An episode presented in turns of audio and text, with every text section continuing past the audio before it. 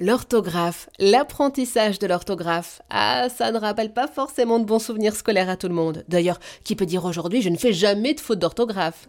Pour en parler avec nous, pour nous conseiller, l'ex-cancre devenue pédagogue et formatrice Anne-Marie Gagnard, autrice de la bande dessinée Zazie sans faute, parue aux éditions Le Robert. Bonjour Anne-Marie. Bonjour Eva. Racontez-nous, que dites-vous aux enfants qui nous écoutent et à leurs parents qui ont beaucoup beaucoup de mal avec l'orthographe et qui ont l'impression qu'ils n'arriveront jamais à écrire une phrase sans faire de faute. Ça m'arrive quotidiennement de dire à un enfant euh, euh, garde le moral parce que c'est pas de ta faute. Et j'aime bien parce que ça ramène à la faute d'orthographe. En fait, il y a toujours une explication sur un ratage d'apprentissage. Ça, c'est une certitude.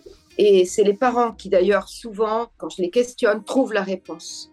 Une prématurité, une grossesse compliquée, difficile, un décès dans la famille euh, ou même tout simplement l'animal de compagnie. Et puis, euh, bon, ça, ce sont des événements extérieurs, mais c'est surtout la méthode qu'on va lui mettre sous les yeux. Est-ce qu'elle est faite pour son type de mémorisation? Est-ce que ça va lui suffire? Ou est-ce que ça va pas fonctionner? Et en fait, quand on rate l'apprentissage de la lecture, c'est-à-dire qu'on n'a pas cette mémoire photographique des mots, un P, deux P, un M, deux M, le son en N, eh bien, ça peut faire une écriture compliquée où il va évidemment prendre son crayon, mais écrire les mots comme il les entend et les attacher.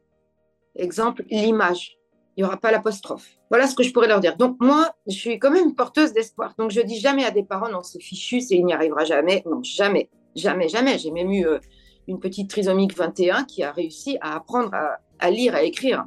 Donc ça veut dire que même avec un handicap, on peut y arriver. Donc il y a quelque chose qui coince dès le, CP, j'ai envie de dire, dès cette classe de, cours préparatoire, où la maîtresse a pu choisir une méthode qui lui convient à elle, mais qui conviendra pas aux 30 gamins de sa classe. Et c'est là que ça coince. Et si on rate l'apprentissage, il est raté pour toute la vie. Et c'est ce qui me fait lever tous les matins. Merci beaucoup Anne-Marie Gagnard.